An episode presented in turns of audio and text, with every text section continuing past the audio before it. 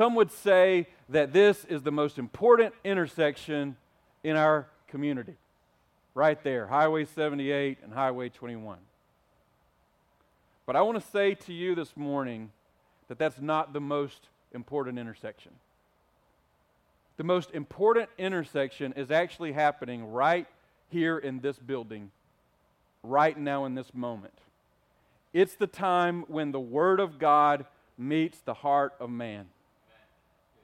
What happens when the Word of God meets the heart of man is the most important intersection in the world.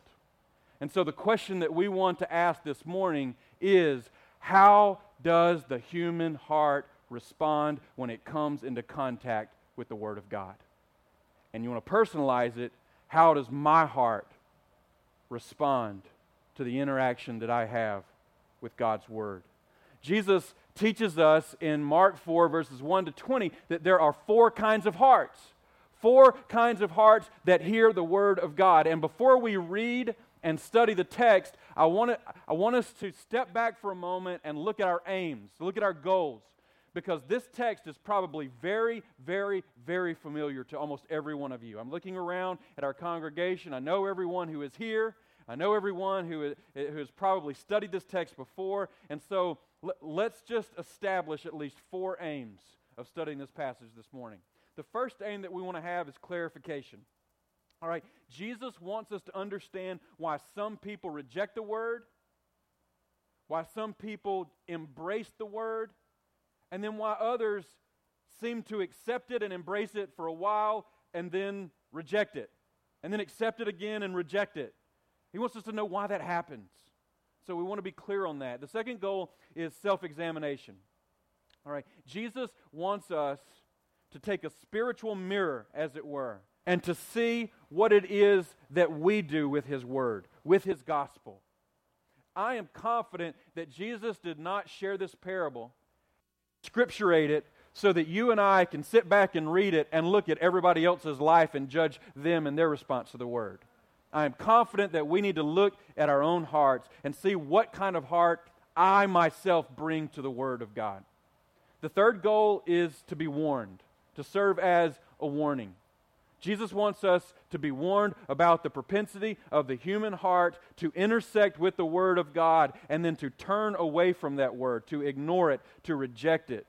We have a tendency to turn away from it, and Jesus gives us a strong warning about the fruitlessness and the destructive nature of it. And then the fourth goal is assurance. Assurance. He wants us to be affirmed. Jesus wants real Christians who bear real fruit, who really love Him, to be assured of their, of their relationship in Him and to be affirmed in the direction that they are going. All right, if you're a person who loves Christ and serves others and zealously pursues the praise and honoration of God, then He wants you to walk out of this building today not thinking, I don't love Him enough, I don't serve enough, I'm not good enough. He wants you to be affirmed that, that you do bear fruit and that you do love Him and that He wants you to progress in that. And so the question that we could ask is can I be assured of eternal life? So, clarification, self examination, warning and assurance would be our goals this morning. So now let's look down at the text. Mark 4, beginning in verse 1. I'll make some explanation as we go. Again, he began to teach beside the sea. And a very large crowd gathered about him, so that he got into a boat and sat in it on the sea, and the whole crowd was beside the sea on the land. If y'all could remember in weeks past, he had asked for a boat. You remember that? This crowd is possibly the largest crowd that Jesus ever preached to, right here. So they're all up on the side, and he has to get into the boat, and, he's, and the boat essentially serves as a pulpit for him as he sits in it and preaches to, to this massive crowd. And I think we want to make the observation right off the bat that Jesus preaches to everybody. In light of what this parable is about and what Jesus teaches in the parable, Jesus doesn't handpick the people that he spreads the message of the gospel to. He just spreads the message. All right, so it's, it, it could be to crowds on the, on the side of a hill like this, or it can be in the synagogue to a bunch of Jewish, very religious people, or it can be in a house to sinners and tax collectors, or it can be a, a woman who is a Samaritan beside a well. It doesn't matter where it is, Jesus is going to spread the seed of the Word of God, the gospel of God. Okay? Verse 2 As he was teaching them many things in parables, and in his teaching, he said to them, I just want to quickly state, because we're not going to describe this in detail, a parable, it comes from a word that means to, to put beside, to place beside. And so a parable is simply placing a word picture, an illustration, a story beside a truth, beside a principle, in order to explain it or in, in order to elucidate it.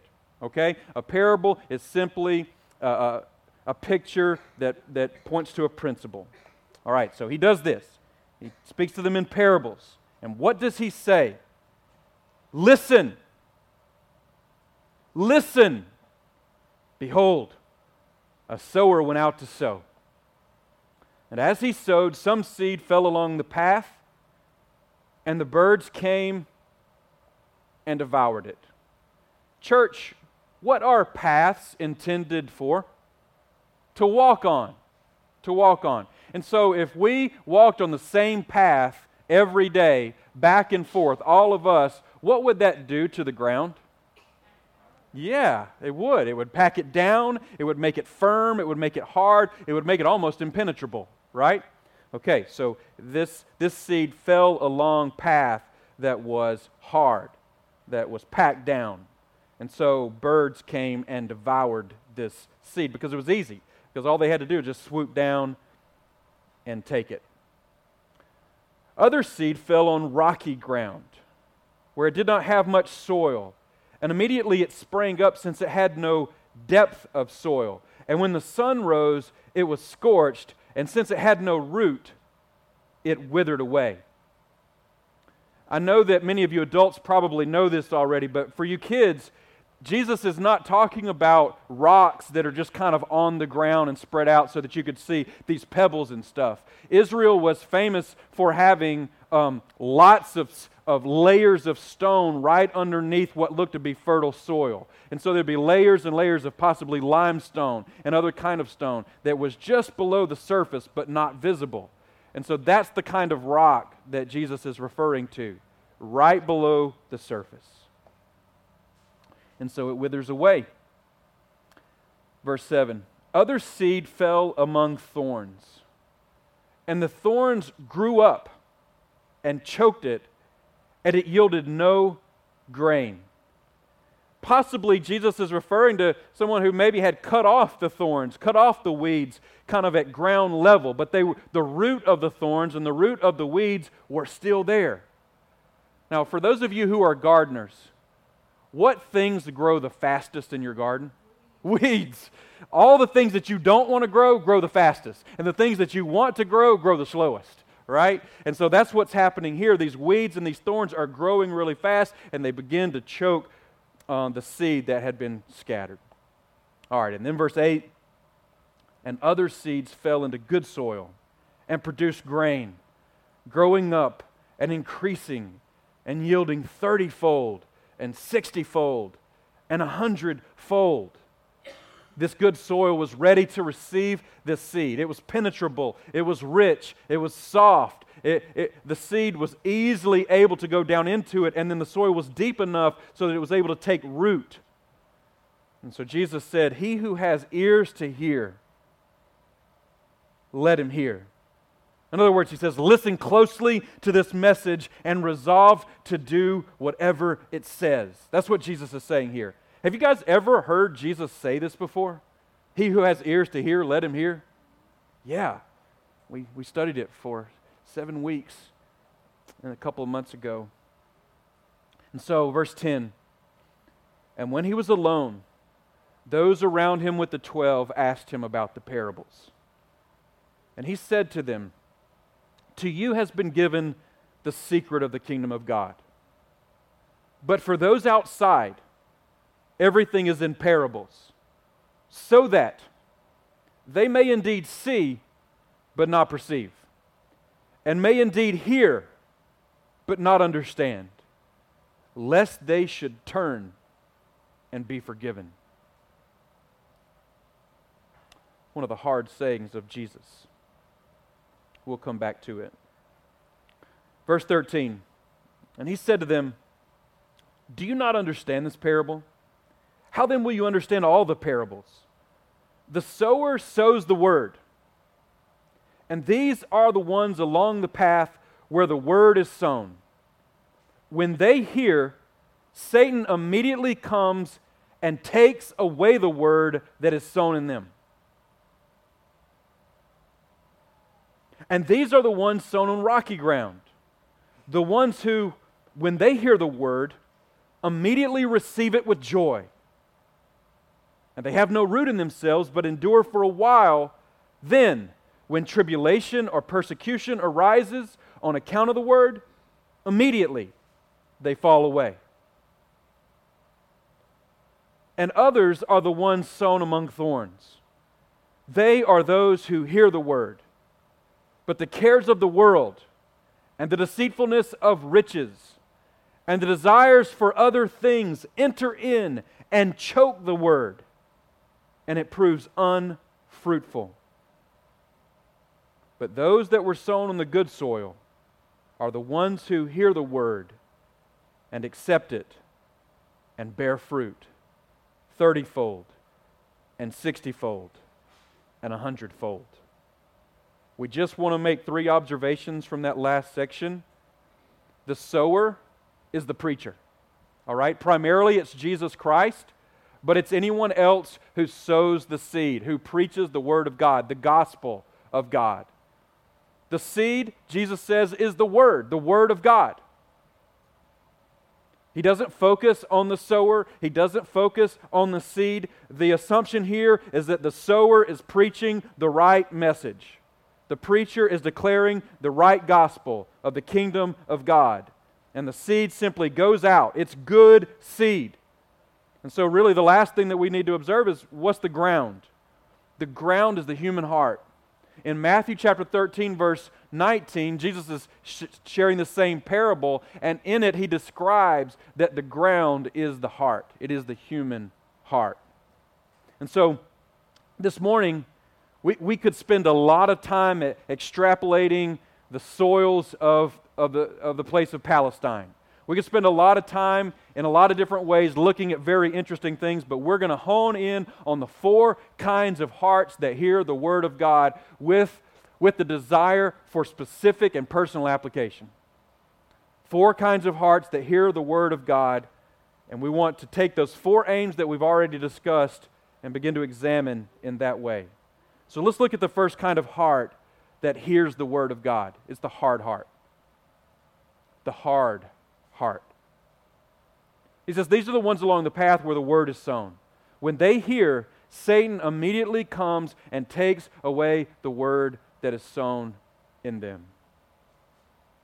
The hard heart is the kind of heart that is so hard and so calloused and is already set on rejection of whatever God has to say that they will not allow the gospel, the good news of the person and work of Christ, to enter in, to have its way with that person. Okay? And so, because the heart is so hard, the devil actually comes in and snatches it up and gobbles it down so that there's going to be no way for that person to actually get saved. There's no way for that person to actually receive it and to walk in the power of it. This is not a hypothetical situation that Jesus is bringing up. Okay? There, there, were plenty of people who were following him and, and listening to his message, but they, they rejected it out and out, and so they turned away from it and wouldn't hear it anymore. Jesus talked about this. We observe it as we read Matthew, Mark, Luke, and John. It happened every day in Jesus' ministry, and I want to tell you guys that it happens every day in the world today people hear the Word of God. They hear the liberating message that Jesus Christ saves, and yet they reject it because their hearts are hard. Now, there isn't just one kind of a hard heart. There, there are multiple kinds of hard hearts, and they're inspre- expressed in a variety of ways. If you're taking notes, you might want to write these things down, okay? Because we, we want clarification here. So the first kind of hard heart is just rejection. All right? It is marked by rejection. It just simply says, I don't believe that. That's not true. I, I, I, there's no way I can accept that, that, that Jesus is both God and man. There's no way that I can accept that the Father would actually have his Son killed. There's no way that I can accept that he rose somehow from the dead. I just don't believe it. I reject this message. And I want to tell you, through the years of evangelism, I've faced many of people like this. I've told y'all before, I, I mean, I've had somebody basically threaten my life if I said another word about Jesus Christ. They just out and out reject it. And I'm sure some of you have come into contact with people who are that way. But there are other ways to have hard hearts. There are other manifestations of that. So the second manifestation would be passivity. Passivity. I mean, it, it's not so much outright rejection, it's just an unwillingness to engage the heart and the mind to the message that being preached. It, it's the kind of person who will simply just nod and smile and, and those kinds of things in a message, but they have absolutely no intention to receive it and to apply it to their life. They're just passive. They come in, they come out, they're completely unchanged by the scriptures. It's passivity, but it's hard. And then the third kind of manifestation of a hard heart is pluralism. I mean, we saw this last week in the Unashamed video where the Christian had been sharing the gospel with her friend for 25 years. And, and, and this woman who had been sharing the gospel was convinced that the other woman was not a Christian and she wasn't because she, she didn't believe that the gospel is the only way of salvation. You remember that? It's a way, maybe, but it's not the way. I believe that there are other religions and other forms of spiritual expression that God receives and is able to say, Yes, I receive you. It's a pluralistic heart. And the thing about a pluralistic heart is also is the more they hear the gospel and the more they hear that Jesus Christ is the only way, the only truth, and the only way to life, then what they say is, well, I'm willing to believe that every one of these other religions is okay, but I don't believe yours is because you're the one who's claiming autonomy. Right. That's what happens in a pluralistic heart, but it is hard. And then there's the self righteous heart. The self righteous heart. This heart is unwilling to embrace the fullness of the gospel. They hear the message of grace. They hear that, that Jesus loved you so much that he took on human flesh and he lived the life that you're supposed to live, that you're called to live, and you don't. And so he died the death that you deserve. He experienced hell on the cross on your behalf so that, so that he, he exchanged his, his righteousness for your sinfulness, so you could exchange your sinfulness for his righteousness. You could have that great exchange. And then he rose from the dead and he ascended into heaven. And one day he's coming back to earth to, to rule and to reign in his kingdom. And he wants you to be a part of that. And they hear that message, y'all, and they say, Well, I'm willing to receive it, but I also want to declare that I've lived a good life. I, have done some really good things. Like, I, I have a moral high ground to stand on. I mean, I have cared for people, I have given money to organizations. I have denied myself and cared for my elderly parents, and that's got to be worth something when I stand before God. They want to hang on to that moral high ground that they have lived their whole life and say, I've got some things that I can bring before God. And I want to tell you that that kind of heart is not a soft, moldable, shapeable heart. That kind of heart is a hard heart. And that kind of heart will not be received in the kingdom of heaven. And then finally, there's the distracted heart. I mean, it could be a problem, it could be a, a, person, a job, a relationship, it could be some idol of some way. It could be busyness or professional ambitions, a social life.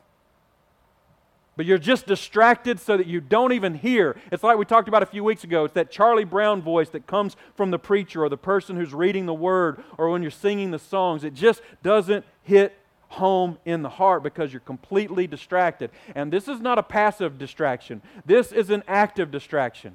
I mean, listen, it, you, can sit in a service and, and you can be totally caught up with, with your broken pen or a, a, a bump that has come up on your arm or the shape of the rocks on the back of the wall or the color of the preacher's shirt or whatever the case may be. You're counting lights or whatever it is, but you're just distracted and you find anything that you can do to distract yourself from the Word of God because your heart is hard. This is the kind of thing that Jesus is talking about. We see it in the scriptures all over. If you read the book of Exodus, you see there's one individual whose heart is so hard. Who do we read about in Exodus with a hard heart? Pharaoh. Pharaoh. You know, at one point, Moses and Aaron go to him and they say, The Lord says, Let my people go. And Pharaoh says, Who is the Lord that I should listen to his voice and obey his command? Who is he? And you read through the scriptures, you see people like the Pharisees. Hey, you guys are in, in Mark 4. Look over at Mark 3. Look at Mark 3, and we studied this two weeks ago. Mark 3, beginning in verse 1, he entered the synagogue, and a man was there with a withered hand. And they watched Jesus to see whether he would heal him on the Sabbath so that they might accuse him. And he said to the man with the withered hand, Come here. And he said to them, Is it lawful on the Sabbath to do good or to do harm, to save life or to kill? But these religious people, these spiritual people, were silent and he looked around at them with anger, grieved at their what? Hardness of heart. And he said to the man, Stretch out your hand. And he stretched it out, and his hand was restored. And look at verse 6. The Pharisees went out and immediately held counsel with the Herodians against him, how to destroy him. We go on to read about others. The Pharisees, uh, Pilate himself was hard. You remember how Pilate, on the day of Jesus' crucifixion, was questioning Jesus? And he says, Are you the Son of God? And Jesus said, It is as you say. It is as you say. Scripture leads us to believe that Pilate seemed to kind of believe that. Pilate then went and had him scourged and crucified, murdered. We go on and on in Scripture to see hard hearts, but I just want to tell you guys this morning, for our purposes, now, I want you to listen really closely. It is not enough to be in the church building. It is not enough to hear the Word of God read and preached. You can be in the building and utterly unchanged by the Word of God. Every time the Word of God is preached, spiritual warfare happens. Every time. Heaven and hell hang in the balance. Your heart, every time you hear the Word of God, is either softened to the Word or it's hardened against it. And so the question for you this morning is Am I hardening myself to the Word of God, or do I come in to receive the Word of God with a soft, plowable, rich, deep expectation that God is going to work something amazing in my heart? In what times and at what places, brother and sister, do you find yourself hard to the Word of God? Is it when somebody corrects you with the Word of God? Is it when the Word of God seems to go up against your lifestyle? Is it when the Word of God comes to you in such a way that you say, I've got to do something with this, or if I don't, then I'm going to be in disobedience? When do you find yourself hardened to the Word of God? And you need to ask God to make your heart soft to Him and to His Word.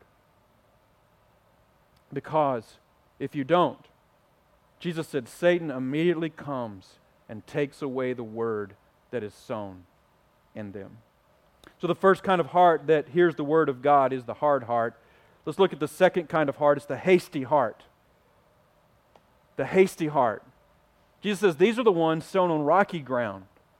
The ones who, when they hear the word, immediately receive it with joy. They have no root in themselves, but endure for a while. Then, when tribulation or persecution arises on account of the word, immediately they fall away. All right, so so emotion. It's, a lot of times now it doesn't mean that emotion is bad. It doesn't mean that people who are earnest don't have emotion. But a lot of times people who are hasty show a great amount of emotion immediately. The next thing is enthusiasm. Enthusiasm. People who hear the gospel, they immediately get fired up. They want to tell everybody what's happened in their life. I mean, they want to join the church and be baptized and be an official greeter and sing on the worship team and teach Sunday school all in the same day. They just are excited and they're enthusiastic. Not only that, the, another mark is happiness. After their experience with the Word, they talk like they're walking on cloud nine. I mean, have you ever heard people say things like, my life is so good now. My troubles aren't near what they used to be. My relationships and my schooling and my work is just so much better than it was before I had received Christ and before I had heard the word. I'm so much more happy than I was before. You have emotion and enthusiasm and happiness. I think also you see drastic decisions. Drastic decisions. Have y'all heard about those who go home and burn all their old CDs, take down all their posters, throw away all the clothes that they wore to different concerts and things like that? And it's not that those things are bad necessarily, but it's a drastic decision because you've immediately heard this word and you're excited about it, and you go and do all of these things. Y'all, when you look at people who are emotional and enthusiastic and make these drastic decisions and all of that, a lot of times we look at those people immediately and say, if there ever was a true conversion, that person had it. That person had it. Dictionary.com defines the word hasty as brief, fleeting, and superficial. Brief, fleeting, and superficial. Because to see, as problems come up in the life, just as immediately as they heard the word of God and responded to it, they immediately fall away from the word of God and go back to their old life. They say things like, I can't deal with this anymore. I don't know what's going on, but I don't like it. My family is rejecting me. My job is not going well. My bank account is not good. My relationships have gotten worse, not better. I'm offending people. My college professor is making fun of me because I have named the name of Christ. My boyfriend broke up with me. My girlfriend broke up with me.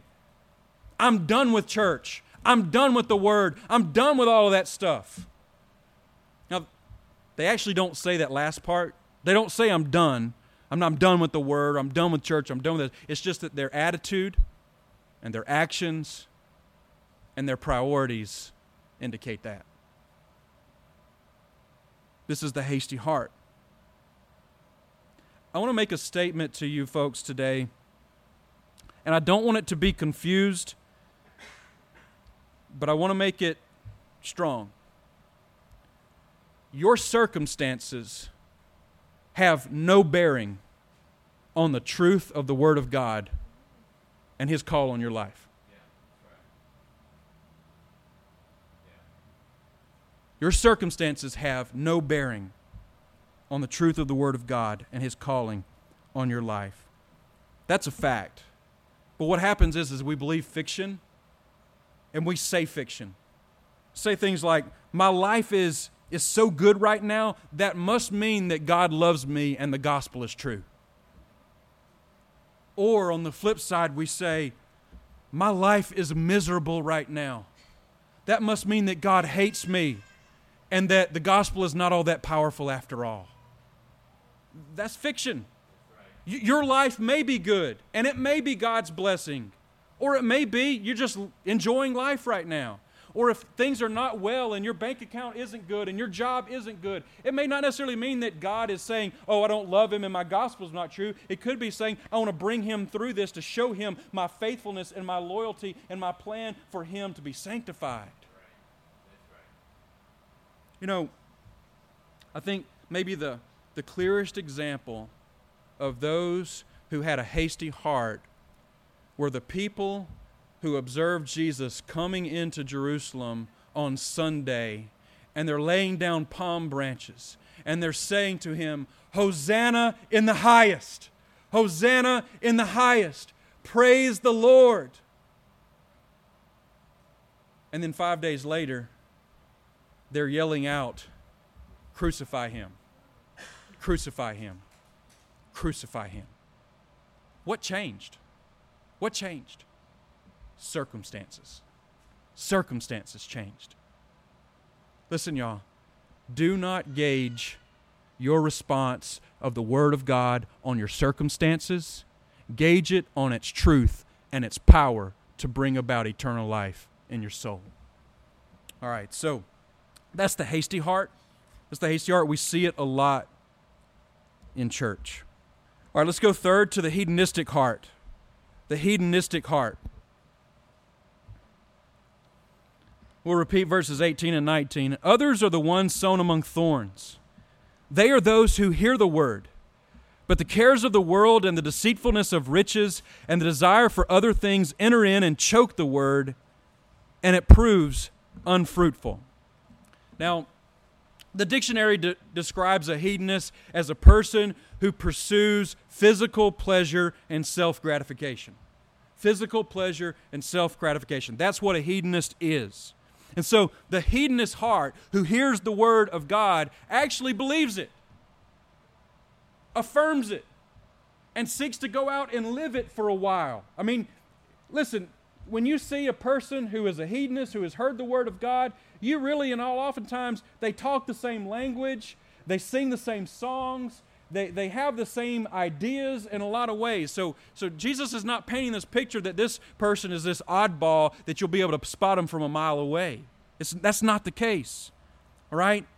There, there were plenty of people who followed after Jesus from town to town to town, and they they watched him perform miracles and they heard him preach his messages and they were raising their hands and saying yes and amen. But over time, over a period of time, their strongest love began to manifest itself.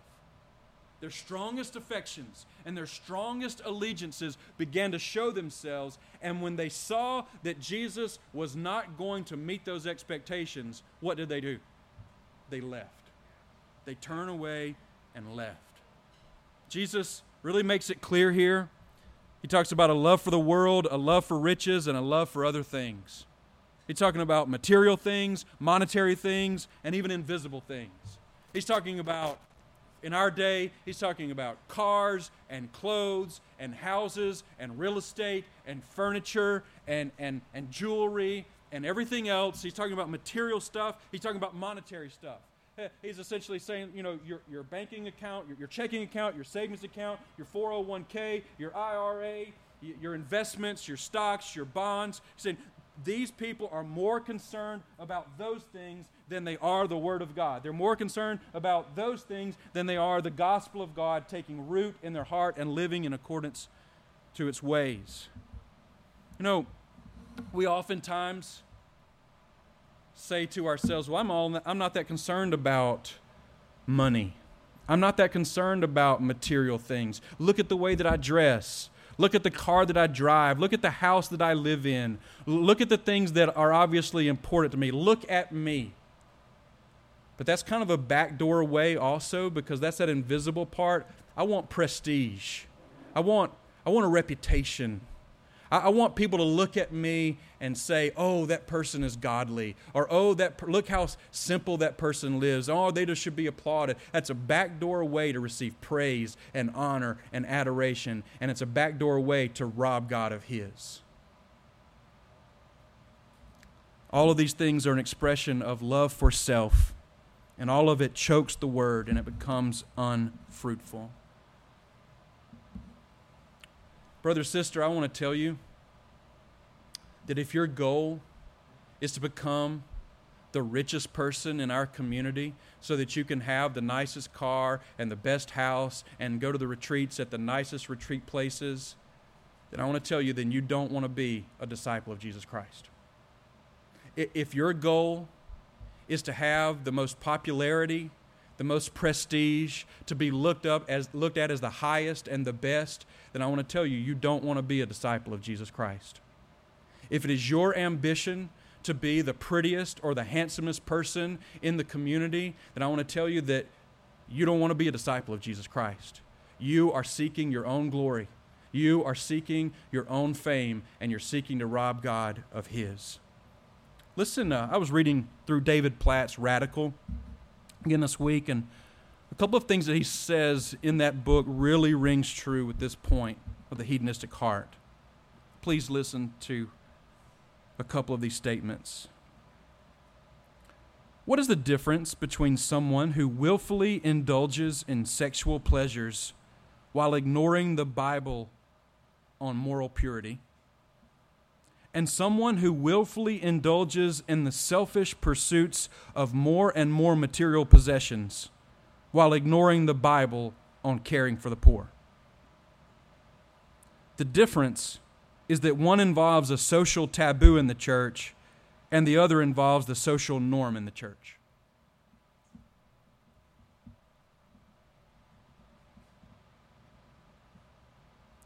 He goes on to say, Don't settle for a Christianity that revolves around catering to yourself when the central message of the gospel is actually about abandoning yourself. Jesus is worth losing everything for. And if we walk away from Jesus, we walk away from eternal riches. The cost of non discipleship is profoundly greater for us than the cost of discipleship.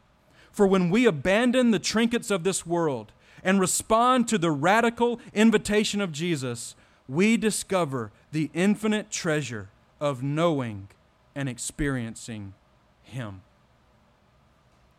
Jesus was all too aware of the human heart's desire to latch on to things that we can see, things that we can touch, things that we can feel, and things that we can hang our hat on for our identity. This is the nature of the kind of heart that immediately receives it and accepts it, but then over, gets overcome by the hedonistic nature of itself. Be warned, church. Be warned. Finally, Jesus talks about the fourth kind of heart it's a humble heart.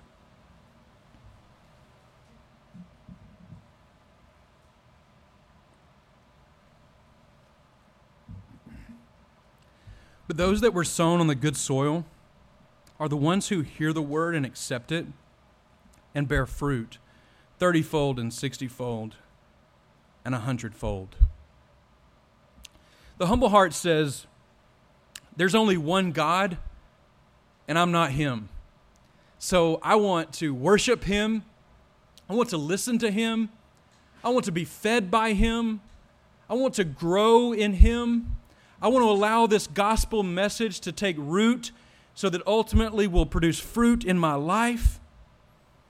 When, when Jesus actually uses this verb accept here, if you see that, that word accept, it, it means to embrace, to receive, to internalize, to think on, to obey, and to follow. I mean, it is an all encompassing idea. He is drawing on the Word of God to hear it and respond to it in faith. Let me tell you something about the humble heart. There is a sweet submission to the Word of God with a person who has a humble heart, so that every time that they hear it, they say, God, teach me that I may know your truth and live it out. The humble heart is not hard, it's soft. It's not hasty, it's deliberate and thoughtful. It's not hedonistic and self centered, it's God exhausting, God exalting, and Christ centered. The humble heart says, God doesn't exist for me, I exist for him. And so I'm going to sit under him so that I can be taught by him, so that I can apply these truths to my life. I want to do two final things here. I want us to turn to Psalm chapter 1. Psalm chapter 1.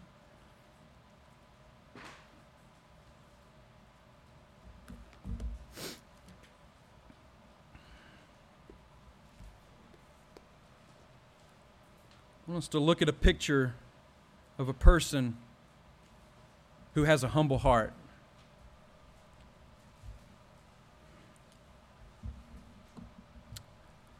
Psalm 1 Blessed is the man who walks not in the counsel of the wicked, nor stands in the way of sinners, nor sits in the seat of scoffers. But his delight is in the law of the Lord. And on his law he meditates day and night. He is like a tree planted by streams of water that yields its fruit in its season, and its leaf does not wither. In all that he does, he prospers. Why is this man blessed? Why is this man successful?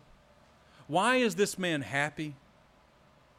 Because verse 2 says, He delights in the law of the Lord.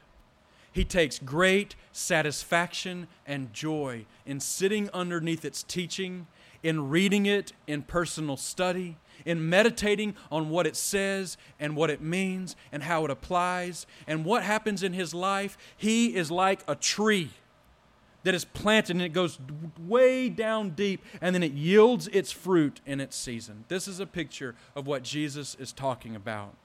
But it all starts with a delight in the law of God that brings life, that brings joy, and brings delight. Now I want you to turn to Galatians, Galatians chapter 5.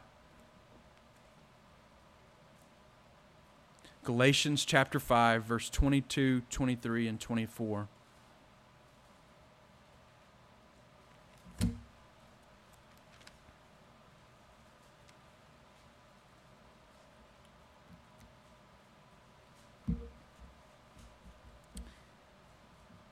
If you have a humble heart, a teachable heart, a moldable heart, what will happen when you hear the word and accept it?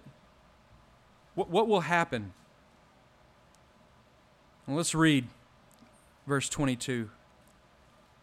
The fruit of the Spirit is love, joy, peace, patience, kindness, goodness, faithfulness, gentleness, and self control. Jesus talks about in our passage that the humble heart will bear fruit that is 30 fold, 60 fold, 100 fold. You want to know what, you, what happens when you come to the Word of God and you want to be taught by it? You want to learn from it? You want to grow in it? You'll start seeking the highest good of the people around you. You'll start serving them and pointing them toward the glory of God. You'll start having a constant inner delight that is not dependent on circumstances. It's not dependent on your success or failure, but it's dependent on what Christ has done for you on the cross. You'll start having a peace, a reconciled nature about your relationship with you and God that then goes out and wants to reconcile relationships with you and everybody else.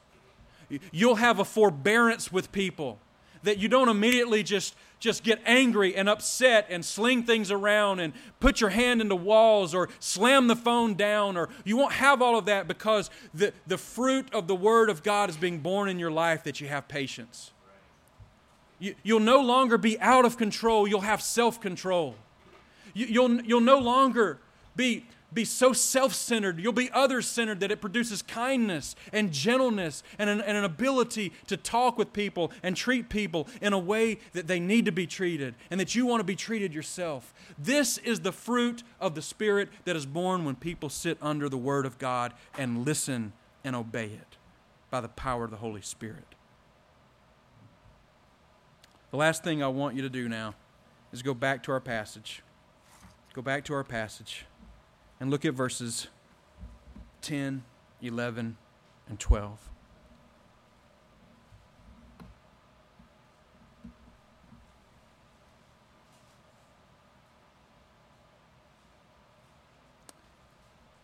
When he was alone, those around him with the twelve asked him about the parables.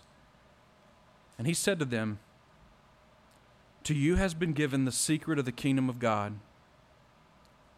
But for those outside, everything is in parables, so that they may indeed see but not perceive, may indeed hear but not understand, lest they should turn and be forgiven.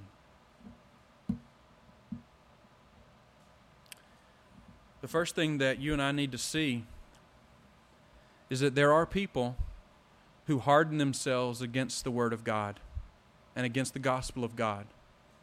They are the people who look at Jesus healing a man and doing good on a Sabbath, and instead of rejoicing in the goodness of God, they plan a way to destroy him. These are the people who look at Jesus performing miracles and forgiving sins and liberating people. And instead of rejoicing over that, They say, He has a demonic spirit. He is from Satan. These are people who blaspheme the Holy Spirit. And Jesus says, I speak to them in parables. I don't explain the parable. I don't, I don't give them all of the truth because they have decided to reject the truth. They have decided to walk away from the goodness and kindness of God and the message of God, and now they have no hope. They have no hope for turning back because they have committed the unpardonable sin. So I speak to them in parables, lest they hear and understand, lest they see and perceive, and lest they turn and be forgiven. Folks, let's understand that if you ignore the word and you reject the word and you say things about Christ and you turn away from Christ and the Spirit of Christ, there may come a time when you no longer have the opportunity to repent and be forgiven. If I'm wrong, you tell me what Jesus means right here. What we need to do as a church and as children of God, we need to look down at the text and we need to look at verse 11 and we need to see that to you has been given the secret of the kingdom of God. And we need to praise and thank and give adoration to our King of Kings and Lord of Lords that we have been given the truth of the gospel. And we have not rejected it, but we have embraced it. We have been saved by it. Listen, you didn't come to Christ because you were smart, because you were strong, because you were wonderful, because you were intelligent, or any of those reasons. You came to Christ because Christ gave you Himself. So why don't you stand up with us? Guys, y'all come up and lead us in some music. I would like for you, in a spirit of prayer, to consider what you need to do with this passage. I believe that you need to thank God for His grace in your life that He has given to you the words of eternal life. I think that you need to commit yourself to listen to the Word of God every time that it is taught and preached. You need to open up your mind and engage with your mind the message of the Scriptures. You need to open your heart and expose the idols. You need to expose the, the things that you're worshiping other than Jesus and say, Have your way with my heart, Jesus. And you need to say to Christ, by the power of the Holy Spirit, help me to obey the word that you give to me week in and week out. Redeemer Church, be warned. Redeemer Church, be clarified. And if you're walking in the power of the Spirit and bearing the fruit of the Spirit, then as we sing these songs, I want you to be affirmed that you belong to God, that He has taken ownership of you, and that He seeks to bear more and more fruit in your life.